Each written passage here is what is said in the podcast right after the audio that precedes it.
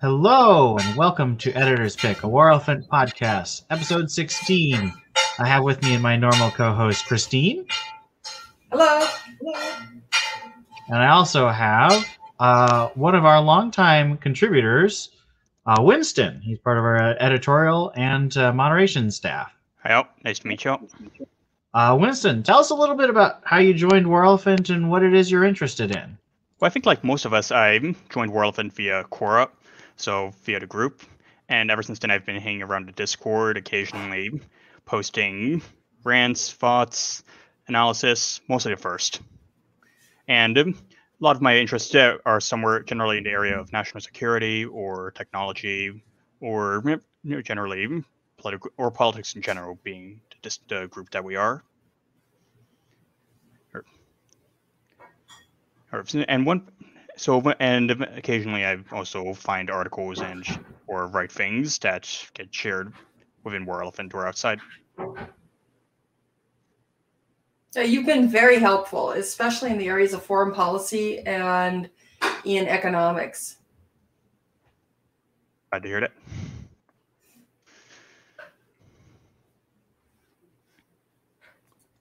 I would add academics. We've had really good conversations about that um, on the server, which a link to join is in the description of this podcast um, and should be in the show notes if you're listening by audio. So do join. And a lot of these, I would say, like you know, have like the general, uh, share the general theme of you know, like these are all areas where power is rooted in society, and you know, we as uh, people on the right who are concerned about a concentration of power, we don't want to, you know, we don't want to we want to concentrate power for ourselves. We wanted to divide it as among as many people as possible, so you know, so everybody can have a share of it, so nobody can wield it tyrannically over others. However, all of these are similar because, as it be a government or, for that matter, tech or academia, all of these are about how power can be concentrated and then wielded against others and used to impose upon other others. And of course, in these times, this is a area of primary concern for all of us, but especially those of us on the right. Well, something that Winston's sort of getting into is why I wanted to have him on the podcast. We had a conversation, I would say, how old is Must this? be about now? a year ago now. I mean, I think yeah it was a long time ago um, the document i have that we created together uh, is from 2019 and winston and i were More than a talking on the, yeah talking on the discord about um, the issues of the power of the state and we sort of booted around the idea of calling this episode the leviathan based on on Hobbes's uh, Thomas Leviathan. Hobbes's, yeah, Leviathan, which is a theory of the state very much rooted in the idea that order and um, that the outside is like a, the- a jungle. The, Right, world is jungle, and if you're in the jungle, you'll be eaten, and therefore you create a leviathan to protect you from the other leviathans, so you don't get eaten. And so, you know, the thing with you know, Thomas Thomas Hobbes' you know, like you know, conception of the leviathan is that it's very authoritarian. It's like, like um, so yeah, he was a he lived in during the time in time in England when he was a proponent of, of the absolute monarchy, and he was saying, yeah, so we have this absolute monarchy, and we I know we step on you a lot, but we do it because we need to protect you from um, the bad things. And the bad things in England at this time were like the Catholic Church or France or or generally some combination of those two. So it's you know, this is not something that uh, Americans should like, you know, would normally refer with some kind of horror, and that's how the founders would have regarded Leviathan. It's like this is an argument for dictatorship. This is uh, what uh, the English monarchy used to justify keeping Americans under the boot in the first place. Why are we even arguing for this thing? And but the problem is that Thomas Hobbes wasn't wrong. Had got one thing completely uh, thing right, which is that it is a dangerous world. It's full of like these, you know, these people who have you know malicious intentions, even if they don't think about it that way. But that is what it is. Is uh, who would you know want to collect power themselves and then use it to impose on others. Others. So let's say right now in this particular time, one of the most powerful countries in the world is China, and their dictatorship. And a lot of the political ideology behind China is that um, actually this dictatorship thing is pretty great. You know, like it's a very Hobbes- Hobbesian way of, of viewing the world. And uh, in order to make ourselves safe, we need to impose on you, so you can't impose on us. So it's a very, so like it's very Hobbesian, and um, and then so by forming their own Leviathan, they're able to impose on others. And surely, I imagine that they would think that they're doing it for their own good. But in the end, this is to the bad of everybody else who is going to be a recipient of the, of the imposition. So, you know, but then this brings us to where Thomas Hobbes originally brought up Leviathan. We are creating this Leviathan in order to you know, who protect us from their Leviathan, and then each Leviathan gets a little stronger, and then the other Leviathan gets stronger, and you find that you're creating your own monster that can be turned on you yourself and to eat yourself. So it's sort of like so that's so that's kind of you know, what Leviathan what the discussion I had with Ian about Leviathan comes from. Um, how can we balance these two trade-offs of security against the other people's Leviathan, especially the you know, dictatorships that have that are going to make things work for us, with the fact that we're creating a monster that will, it's going to come back and eventually eat us. And that's that ties us back to the relationship between like you know people on the between people on the right like us in the states. Hey Jim, hey Jim. So most of us are on the right. Most of us generally have a pretty antagonistic relationship with the states.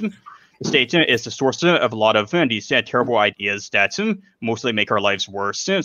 First, you have these things like like just to, to, go back to the previous year alone, the state imposes all these regulations on how you can create medicines and how fast you can distribute them. And we found out that a lot of this is probably kind of overrated because um, it, because we have, we swept it aside so fast once we realized um, there was a scenario where we've had to get it out as soon as possible. So the state has this, um, so we don't have a really have a good relationship with the state. We don't really think highly of the things they do and who.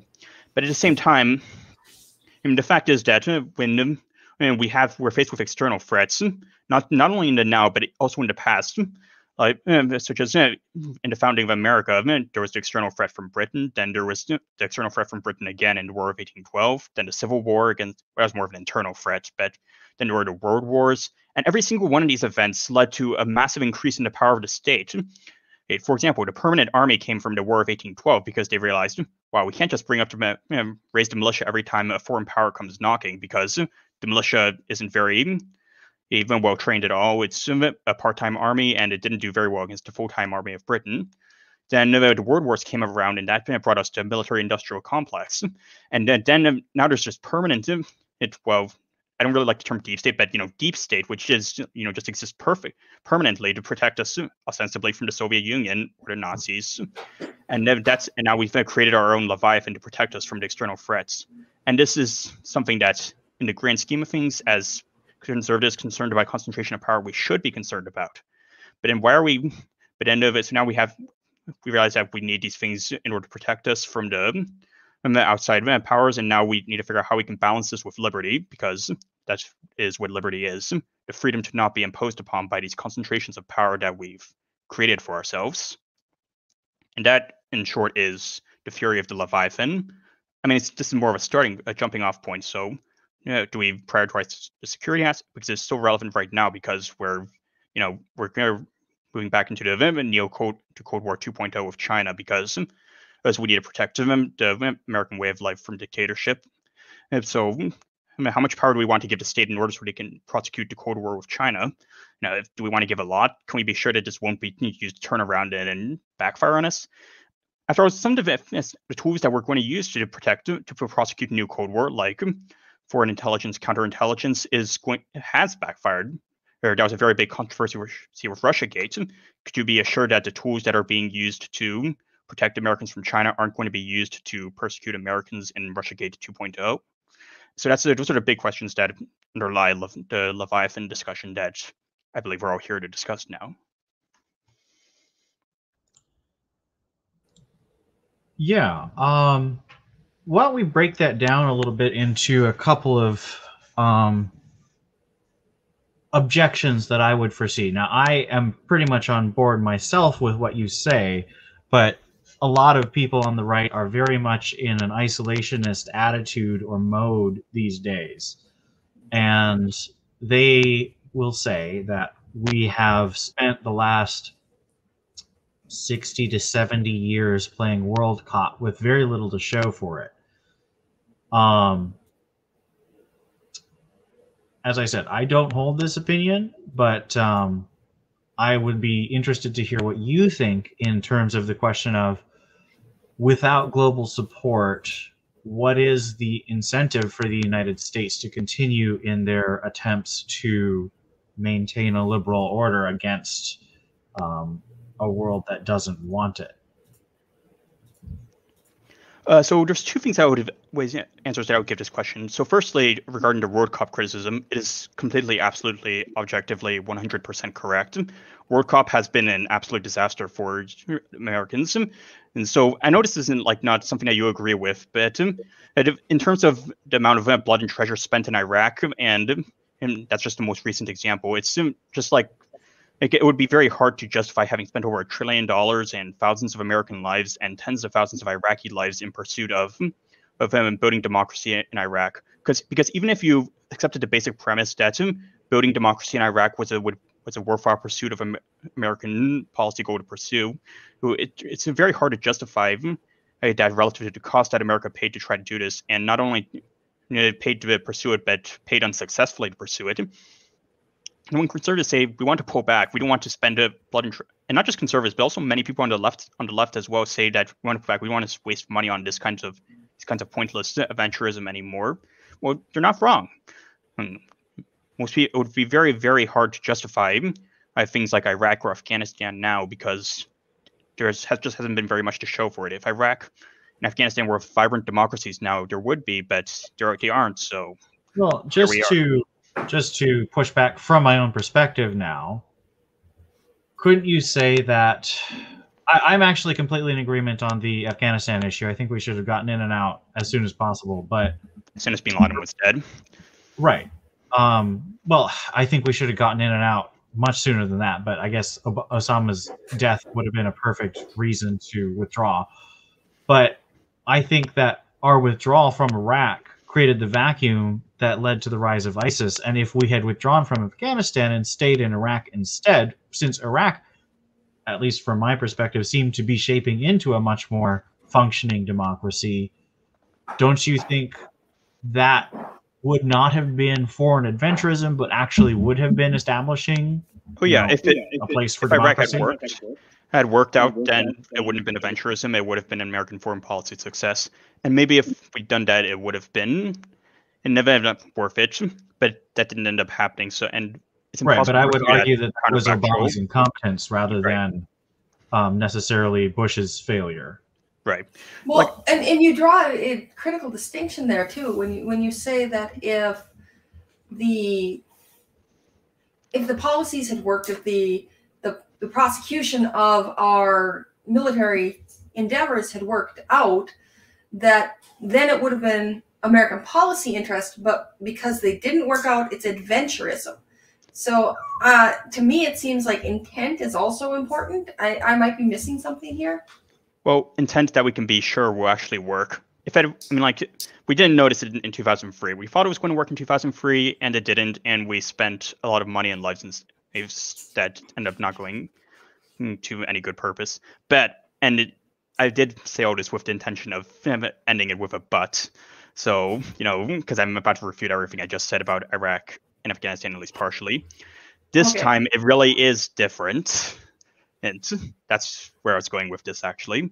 Because, you know, the thing is that, like, Iraq and Afghanistan were, like, very small, minor countries in the middle of the Middle East. And ultimately, if you could have argued fairly well that America would have been fine if, had he not intervened in, had there not been any intervention in Iraq and Afghanistan. Maybe it wouldn't have turned, maybe it would have been net, been passing up an opportunity, but ultimately it wouldn't have been like catastrophic if America had intervened there. But the thing is, neo Cold War of China is actually an existential problem because if someone is going to come up out on top, it will be either America or China, and then they'll have more or less a free hand to say that this these are going to be the values that the rest of the world is going to follow by. So what I'm arguing here really is that unlike Iraq, unlike Afghanistan, China is an existential issue comparable to like the Soviet Union or Nazi Germany during World War II or the Cold War. Or so in this case, it really is different, and for this reason, and, it, and that's why it matters that the U.S. as soon as it takes up the China challenge, whereas it would not have been existential for Iraq or Afghanistan. So that's uh, where I'm going with the whole Leviathan thing. This time it's different we might we didn't need the, Le- the Leviathan maybe shouldn't have existed to prosecute Iraq or Afghanistan, but it needs to exist now to prosecute China.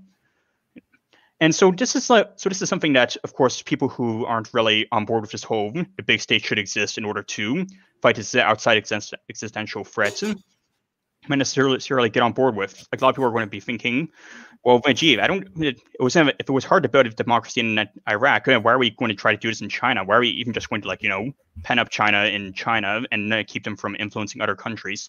Does it matter to the American people, to the average American, if China is like you know is invading Taiwan or trying to influence Germany or building all these new mines and factories in Africa to get their hands on their natural resources and stuff? Why is all this stuff relevant to American interests?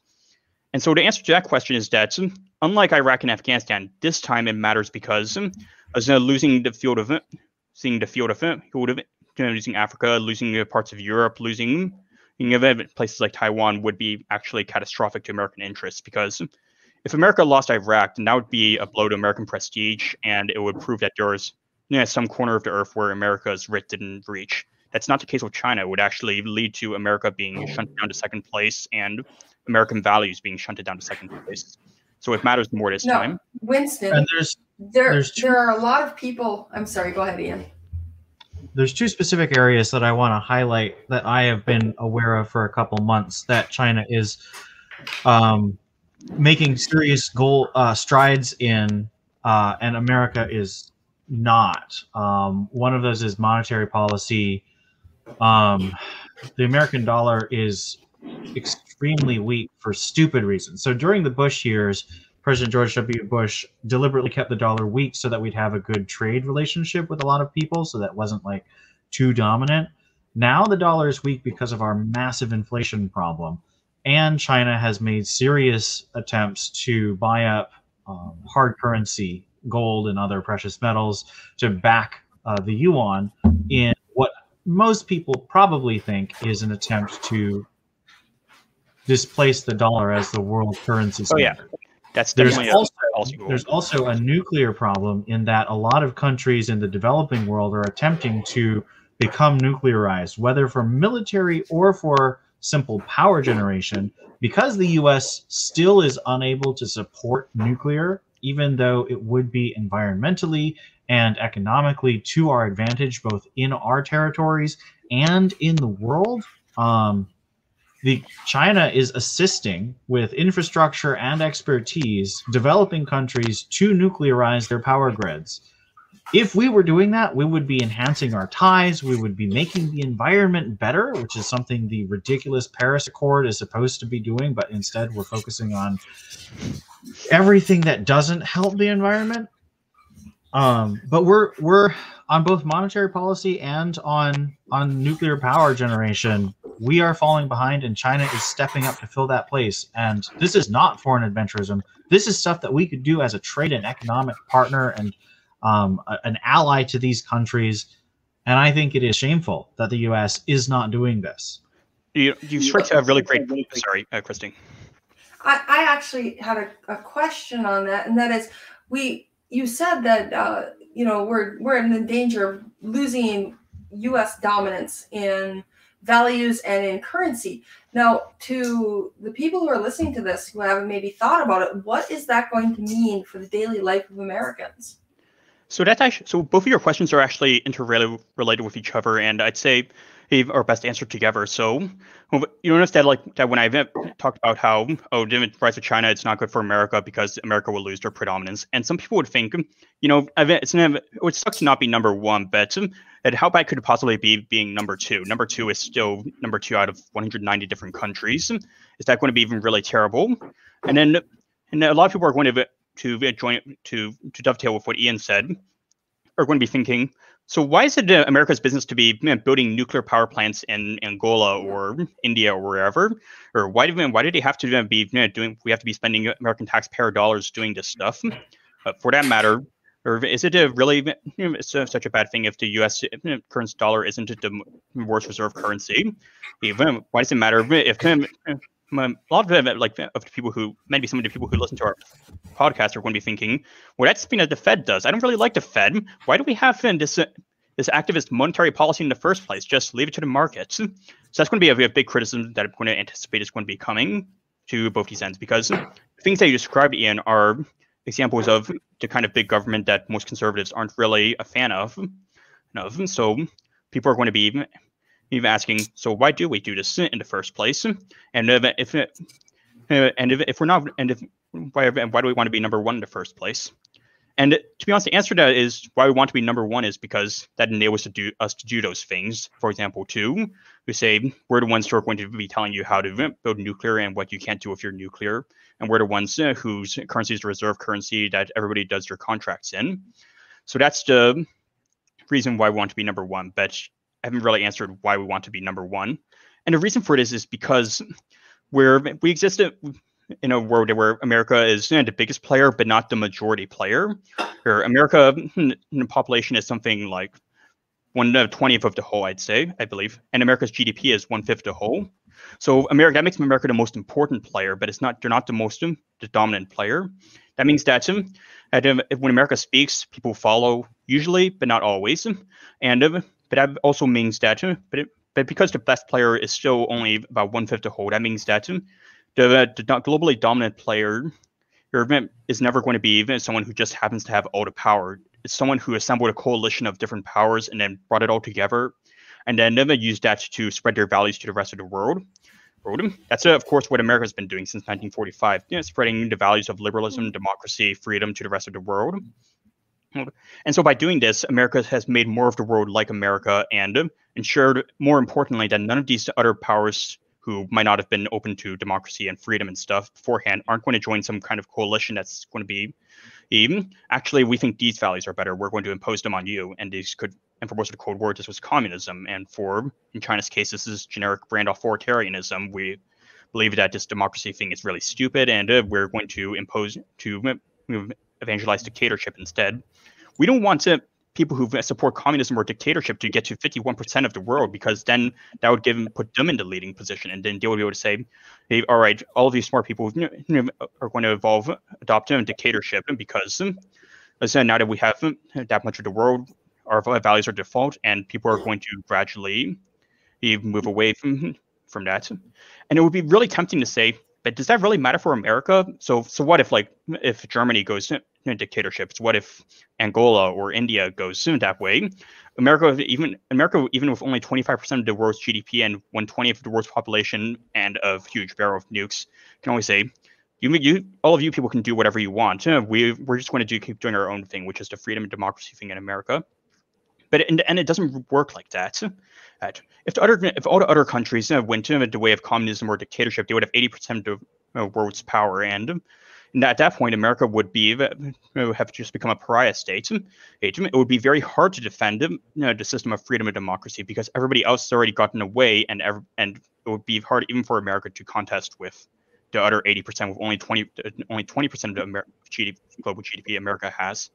And that's why it's not something that's it's not a good idea for America to just say all of you people do whatever you want. We're just going to stay stay here, play in our own sandbox, and hope you don't come in and try to well, let's let's talk a little bit. Let's talk a little bit about stuff that might have hit the news recently. Um, there have been a lot of accusations um, from both political parties for the last two presidential election cycles that Russia and China uh, influenced who won the presidential election in a significant way.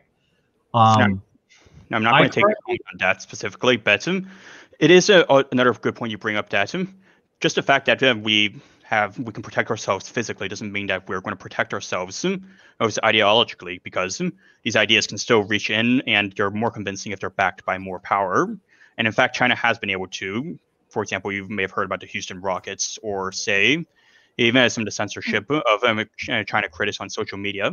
So just because uh, we can defend ourselves physically doesn't mean we can defend ourselves ideologically. And and if, imagine if how much more influential China would be if you know, she could muster 80% of the world's GDP instead of just the 15% she has right now to force people to get in line.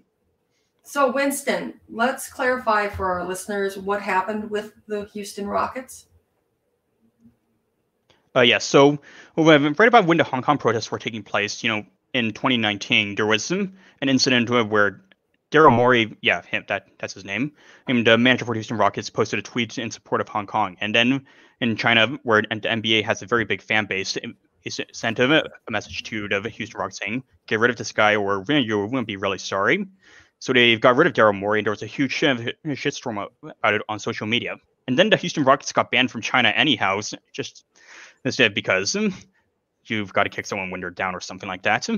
And uh, just just want to show that hmm, even if you've just completely abandoned the notion that him at him we only need to protect ourselves from China. We don't need to care about what the rest of the world does. Well, this is just not transparently not true because so long as China is very powerful and committed to authoritarianism, those two together, then she can also still reach into America and then say, yeah, you have to do this. And uh, you don't even need to be that powerful in order to do that. You just like 15% is apparently more than enough.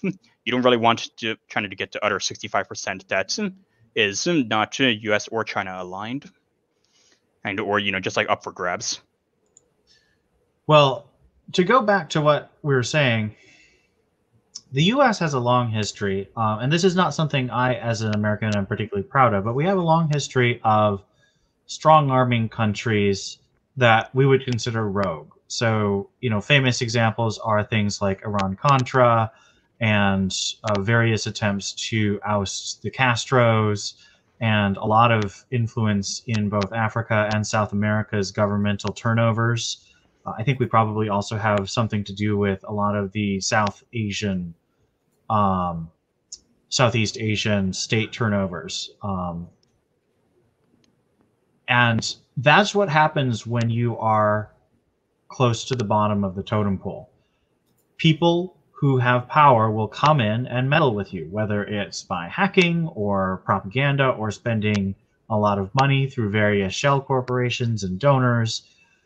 Right now, America is big and powerful enough that we can shrug off those attacks. Those attacks happen. Not um, completely, um, as you could tell from the whole Houston right. thing. I do not deny that Russia and China both spent some effort to influence both of the last presidential elections, but I think that neither of them were significant because we are big and strong enough that it didn't matter. Yeah. If we dropped to number two, it would start to matter a whole lot more. And I think that this idea that we can just let the world take care of itself is naive. Power well, is a vacuum. If you don't have someone holding the power, someone, someone else take it for it. you. Yeah, and then and China will do it. We know that. Ian, it's notable, especially that the world wars were greatly prefaced by huge amounts of isolationism. Exactly. I think that's it completely right because America, even before the war, before World War II, was the hmm, elephant in the room. More industry than any other country on the planet, but hmm, without him, America filling the void, mostly because America renounced it and, themselves. All of a sudden, other powers were able to fill the void, and this uh, tragically turned out to be you know, Nazi Germany and Imperial Japan, who had less than benevolent designs on everyone else.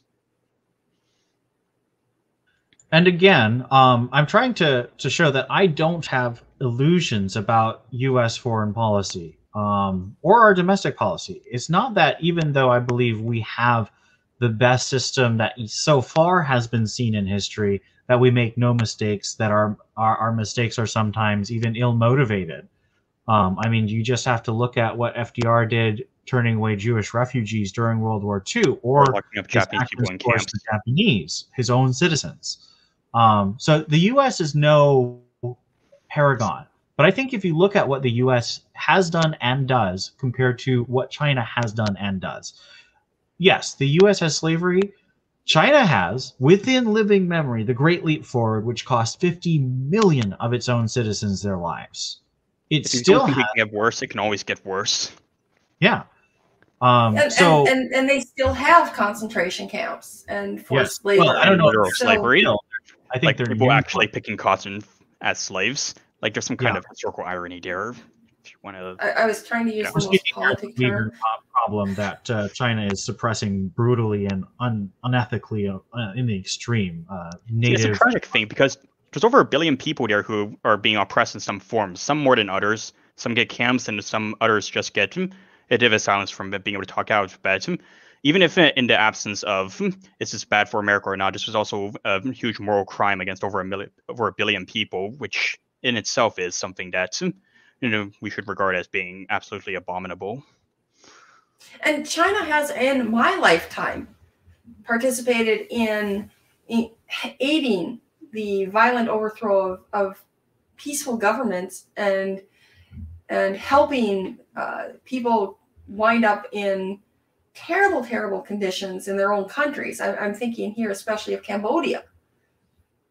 You know, I'm I'm old enough to know this is not ancient history. Oh yeah, actually, I was reading an article just recently about how back in the '90s. So this is right after the Khmer Rouge, which had the odd feature of having been backed by both China and the U.S. for reasons that made sense at the time. I'm like because Nixon thought it, it could be a proxy against Vietnam. It was a weird time. He also because he was also the president who went to China in the first place. Is for historical tidbit. Know, it's like between the 90s, they, there's um, they just have genocided a quarter of their population for un, unknown reasons. So the UN went in, tried to fix things, and failed miserably. Hey, people thought they were going to become a, a democracy. Yeah, right now, their dictatorship is one of the most brutal in Southeast Asia. It didn't work. Or, or, the UN turned out to not be exactly equal to the task. The UN's not equal to a well, lot of tasks. yeah, you're right. We you don't really think the UN is equal. You know, like, and, and that's the thing. So so they accuse the United States of meddling and going in at their own, but the motives of some international bodies can be highly suspect as well because they are far more egalitarian in their representation than basically our economic and military might make us in the overall world action. And, and I well, think that the influence of the United States in the UN could go a long way toward pointing us towards some of the dangers we would have if you just listen to the way that they talk about us. Yeah, it's something well, I think Americans don't realize because. United, oh, sorry, speaking of the United Nations, I think that we need to remember that um, China is now on the Human Rights Council of the United Nations. It says a lot, doesn't it? Um, and they have spent their times, and this was very recent, I think last couple of years that they were um, appointed to the Human Rights Council. They've spent that time trying to argue that our civil rights struggles with uh, George Floyd last year and the police brutality indicates that the U.S. is actually the primary violator of human rights in the world when they have literal concentration camps in their own country focused on a racial and religious minority. Um, so, and a lot of people believe that they really believe it, and a lot of American isolationists are actually repeating these same lines, which just astounds me. Like it's like stuff like how can you possibly be concerned about other countries' human rights when you have eh, things like these kind of police fan protests? I mean, like, but you know, none of these people end up in camps. It's like not in the same, you know, like spectrum, even the same eh, order of magnitude. But one thing I wanted to get to, to is that, uh, so we seem to have spent about half our time so far. So one thing which I did want to get to try to point home with is if not only is the U.S. not by far not the worst uh, human rights violator in the world, not even close to it, and not only are the people who are in second place and trying to get to first probably much worse and going to inflict the same horror show on everybody else. So how so why does that what does that have to do with the, whole whole Leviathan thing I didn't talk about earlier? So well, well uh, what do we we expect you you uh, as citizens and taxpayers and and others to be doing about it? So and that's uh, where I got to where uh, the genesis of the whole Leviathan conversation in the first place is because one thing you could do is that you could go on podcasts and then talk about how terrible and awful these things are and then sign off and then continue about your day. But another thing that would be even but uh, a lot of what we've been discussing has been impl- has been talked about in terms of, uh, for example, the war against Nazi Germany during World War II or the Cold War against the Soviet Union. It implicitly suggests that we should be doing some kind of, hmm, you know, big, hmm, big of a statement, you know, doing these these big state actions in order to try to hmm, prevent and to prevent this, this horrible scenario from taking place. And implicit to this, even though, and it, it takes a vein of stuff like, oh, the government should be doing X about this. It should be, say, banning the import of goods that were made by slaves. It should be he's doing a big military buildup to make sure that we don't, that uh, China doesn't uh, annex it to their neighbors or something, in which they are planning to do as they keep talking about Taiwan. Um, so, what do we want to do about this? Well, we should build up the military in order to defend against them and uh, to prevent Taiwan from being invaded. That's a pretty easy sell. And I'd say a lot of people listening to this chat and even on the isolationists would say this is the easiest sell because because the military is a popular institution, including among the right, and even as a result, oh, it is not such a hard sell to say we should have more TIM, more ships, more tanks, more bombers in order to deter any of the PLA from crossing the Taiwan Straits and invading Taiwan. But then it, still, what's the harder sell is that is um, that countering is that struggling for influence in the globe and preventing the horror show that we described in the first half of this podcast from taking place is um, probably not going to involve, mostly not going to going to involve uh, tanks and ships and bombers. It's because um, let's think about like you know, things, bad things we want to prevent. We want to prevent espionage. We want to prevent um, the Chinese government from forcing U.S. companies to fire people for expressing support for democracy. We want um, to prevent um, and the industry from being you know, taken away from America and um, and sent to China. And those are all things that are, are like that are not being that can't be even prevented with uh, ships or tanks or bombers. They have to be prevented using in other actions. You need need our own. We need our own spies to figure out who the spies here are. We need need some uh, intelligent uh, and industrial policy to prevent to ensure that the industry stays here and not overseas. We need need to move to go back to the examples that Ian brought up not too long ago movement that we need to make sure that the people who are building nuclear power plants for in these other countries are Americans and not Chinese, so that, um, that we can ensure that they're not being uh, put to some malign purpose. We need to move and make sure that uh, telecom networks globally are being uh, made by friendly countries and not by hostile countries. And all this is stuff that's it's just that we're going to be even, even creating these bigger and bigger roles for governments. So we have a pretty good illustration of what so of what I've described earlier was that recently I saw on Twitter actually, basically there was a publication of a little over 200 actions uh, taken by the Trump administration just in last year alone to prevent these kinds of things from happening.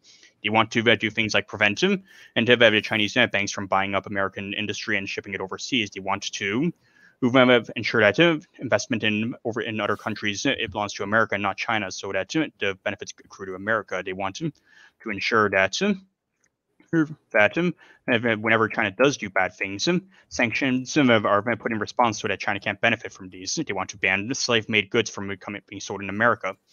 And uh, so I looked at the list, and of those um, the 220 actions that he described in um, as having been done, 22 were actually done by wait, not 22. I think it's actually 24. Yes, that were done by the Department of Defense. That's like that's only 10% of it. And that uh, speaks to what I'm getting at here is that this is, as the Trump administration was want to describe it, an all of government effort. Or uh, we need uh, all these different agencies to do it because there are some things that can't be um, done by uh, simply weapons, weapons or the military. We have to, um, and that includes stuff like encouraging the industry to, to develop here in, in protecting us from foreign influence or keeping out slave-made goods. So, and this brings us back to Leviathan because the, the role of Leviathan, because when we do all these things, we're creating our own Leviathan that in order to protect the freedoms we have now. But we're giving all these powers over to government in order to ensure that uh, safety, that freedom and democracy and safety can continue to flourish in America. So that's a big trade-off we're having. So when we say so when the government says you can't buy these goods which were made by slaves in China, you know, that's giving the government the power to say you can't buy X product, and it's done for a good reason, a very good reason, but it's still a precedent that you're giving the government, and you hope, you really hope, it's not going to be turned internally at some point. And um, to, when the government says you can't have access TikTok in America anymore because it's being used as a tool of foreign influence, well, that's all true, and it, it probably is right in the present. But at the same time, we're we want to make sure this doesn't get say turned to movement apps domestically that just happen to have fallen out of favor with the government. Well, actually, it's a bit. Oh, you mean like like Parler? Yeah, frankly? actually, that's what I was getting at. It's like so. Uh, we'll say it blame, boldly because that's very disturbing. That and there's there's calls. Um, I was watching a podcast of Sam Harris actually with with General McChrystal or listened to it. And they were actually arguing that conservatives needed to be stopped from talking to each other at all. And that's the kind because of because the danger presented by conservatives to the American government was so high that if they talked to each other, then they would further radicalize. And they actually compared us to Al Qaeda. Does anybody ever remember when Sam Harris was supposed to be like some kind of paragon of free thinking? Like good times, right? When was yeah, that? it wasn't that long ago. You know, Oh. like two months. As people from the Christian demographic, even if we're not necessarily all still Christian, I think we all know that Sam Harris is a reactive thinker rather than necessarily a free thinker. And that's what I'm getting at, you know, because uh, sure, this was uh, technically done by the private sector, and therefore it's not the business of government or wherever. But once you establish the precedent that it's okay to ban an app, then this was a much easier sell. Oh, because we banned TikTok because it's being made made by bad people and being used to do bad things. But now people are using marginally the same arguments against Parler. Does that mean that we shouldn't have banned TikTok, or does it mean that that we should have, or and this is what I actually think, we should have uh, made it of a much clearer definition and um, ensured that uh, the tools that could be used to ban TikTok couldn't be he then turned internally and then used to ban Parler, because it's not a good argument that uh, oh you can, shouldn't have banned TikTok talk because then it would there would have been ground to stand on to ban Parler because firstly it would have happened anyhow and secondly because that is not to mean that uh, TikTok was a good thing. It was probably going to be used for all kinds of bad things things. And so that's what I'm getting at is that and so we created all this power and then we accumulated it for the purpose of uh, protection that we agreed had to be done because it was an urgent cause as we discussed earlier but at the same And time Winston, it's in a different How- yeah sorry sorry, uh, how would you know if uh, private corporations aren't working as agents of the government anyway? honestly just they probably were in this case Coercion. Because, for example, the Congress has hauled Facebook up several times to testify over Why aren't you taking face hate speech? Don't take on hate speech, We'll break you up. I mean, like in that position, what you Exactly. do? and that is coercion that is the use of coercive power by the government and so that not only makes or possibly not even not only quite significantly makes facebook into an agent of the state for its very existence and so the argument that it's private corporations taking away rights uh, when, when especially when they're so important as things like the freedom to communicate then you really start wondering how are they acting as an independent entity versus a government agent Uh, I agree completely. I think it's because like because this is what one of the other things I was getting at in Leviathan, and the, the distinction between private and public um, is very often not a very useful distinction because as the government is perfectly capable of using private agents as its proxies, as I suspect might have actually happened in, in the case of Parler. So if I had to guess, I think there was a, probably a very significant possibility that um, the Biden administration let it, the incoming administration let it quietly be known that if if um, AWS and Facebook didn't get a handle on them, um, on them the Civ app that they management disliked, Parler, uh, there would be how to pay, and as a result, oh, in order to avert the immediate how to pay, they got some lesser how to pay from the conservatives. If so, maybe that's what went down. Maybe that's what wasn't what went down, but it seems pretty plausible in my mind. And so this is straight out the central issue of what I'm talking about because we've had so we talk about all these you know, this big horror show we're trying to prevent and and how we had to give the state a lot of power to do this. But the central question is how do we prevent this power from being turned internally? And in fact, there's another even blunter example we could use here. So again, without commenting on the like the justification of this or not, out of recently after the Capitol riots, there was some and the government moved 25,000 soldiers into D.C. and then established a totally ironically named green zone in the middle of Washington D.C. and said, "Yeah, mm, it's like this is in absolutely not like Baghdad or Kabul at all. We're just going to put in a lot of troops and then we're going to establish a safe zone that we're going to use the same term that we used to describe the place in Iraq, act that we mm, the same term that we used to describe that place in Iraq, and then say, and we will make sure that things occur peacefully here. Now, uh, regardless of whether you think that uh, Biden, I mean, whether this was justified or not, the irony is pretty clear, you know, because this was a stuff that the U.S. was doing overseas in Iraq. It suddenly boomeranged and then went back to the home, into the homeland, and what happened in Baghdad now happens in D.C. Now Leviathan turns in and starts eating its tail.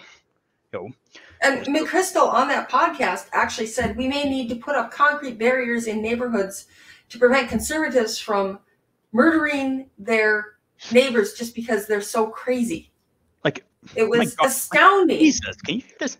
Can you hear himself talk? no like, no they, I think that's what my reaction was. in was Afghanistan.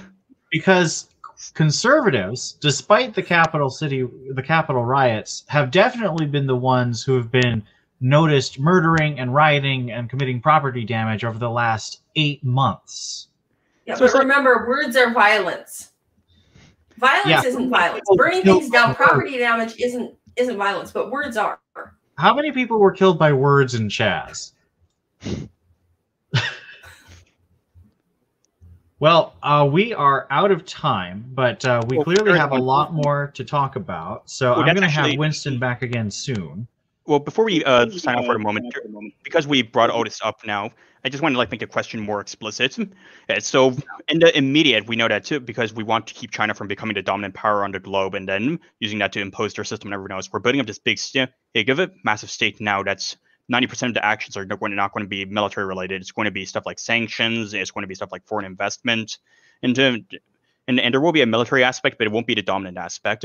We're building up all of this uh, infrastructure, which, for lack of a better term, is to constrain China from being able to engage in malicious action abroad, and hopefully will eventually roll back the CCP within China itself and put an end to this problem permanently by ensuring that the CCP's dominance no longer is a thing either in China or outside China. But um, these are all coercive actions that we believe that we're convinced are going to be necessary in the next um, few minutes. I mean, not not few minutes, few you know, a few decades. Freudian slip, because I, I, know we're going to be signing off in a few minutes, but also in the next few minutes. So, so we've put in we're going to create this massive course of infrastructure in order to ensure the long-term security of American security. So, but the big question we really should be asking is, is it can we have once uh, we've uh, finished uh, ensuring that the CCP is no longer a threat to global freedom and human rights. It's how are we going to ensure that the massive infrastructure we put in place to ensure this doesn't get turned internally, internally within a moon's turn or a decade's turn or wherever. However, people might decide, you know what, these Republicans are actually just as bad as the CCP. We've created now. Let's turn this massive infrastructure we created for coercion internally and internally against these people who are engaging in wrongthink. And that's a question that I want all of you who've been listening to this to be chewing on because in this podcast, we just engaged, just developed two seemingly contradictory theses. Firstly, that we need a big Leviathan in order to prevent protect us from malign actors, foreign actors, but we also need to protect ourselves from this Leviathan. And the thing I want you leaving this podcast to take away from this is how are we going to balance all this? How are we going to ensure that Leviathan and will protect us from the other leviathans overseas, but not be turned internally in order to gobble us up in the end. And um, and there's so many answers here. Like my own answer is going to be: we need this leviathan now, and we really need it yesterday. So for the moment, we have to build it up in order to to defend against the immediate threat, and then we'll cross the bridge of how we prevent it from gobbling us up internally later. But I want you all to think about this to you know, you know, chewing on it, to chew on it, to be able to, so that we can approach this this um, contradiction, this paradox intelligently. Well, I think that um, that's a really good thought to leave us on, and my own contribution to that is um, a lot of uh, what prevents the Leviathan from becoming normalized in our own um, governmental domestic actions will be the consent of the governed. Um, right now, there's this attitude of learned helplessness in American life, uh, the victim mentality on the on the left and the right. And I would say that yes, we are more afraid that the government will say, "Oh, the Republicans are a problem," but I would be just as opposed to state actions being taken to jail normal Democrats or normal Democrat politicians. Um, so I think that the way we can work now, even as we are trying to spool up a Leviathan apparatus to fight the CCP, is to maintain the reason we're fighting it is because we believe in freedom. We believe that we need some um, coercive power that is available for radical actions, but it's in the service of preserving freedom for people like the Hong Kongers or the Uyghurs or you know all of the all of China's neighbors. If we become the same as the CCP in the way we treat our own people, and we, we haven't, haven't fought this for we did all this for nothing. Yeah, uh, an American Communist Party, whether it's called the American Republic of Freedom or not, is no better than the Chinese Communist Party. So thank you, Winston, for joining us. We're definitely going to have you on again because I definitely want to get your thoughts on academia and um, uh, productivity. We've got a, a, really good essay that I want you to elucidate on productivity um, in the next couple of months. So thank you for joining us, Christine and Winston. Yep, glad um, to be um, here. I will see you guys next week. And I think we are going to keep our podcast on Sunday, though hopefully yep. not quite as late. Yep. Yeah, we'll, we'll try to make it a little bit earlier. Yeah, 9.30, 10.30 EST is a pretty, it's pretty late. All right. Okay. Have a great night. Have a yep, great week. Well. And we'll see we see everyone who watches next week. Thank you for watching. Bye.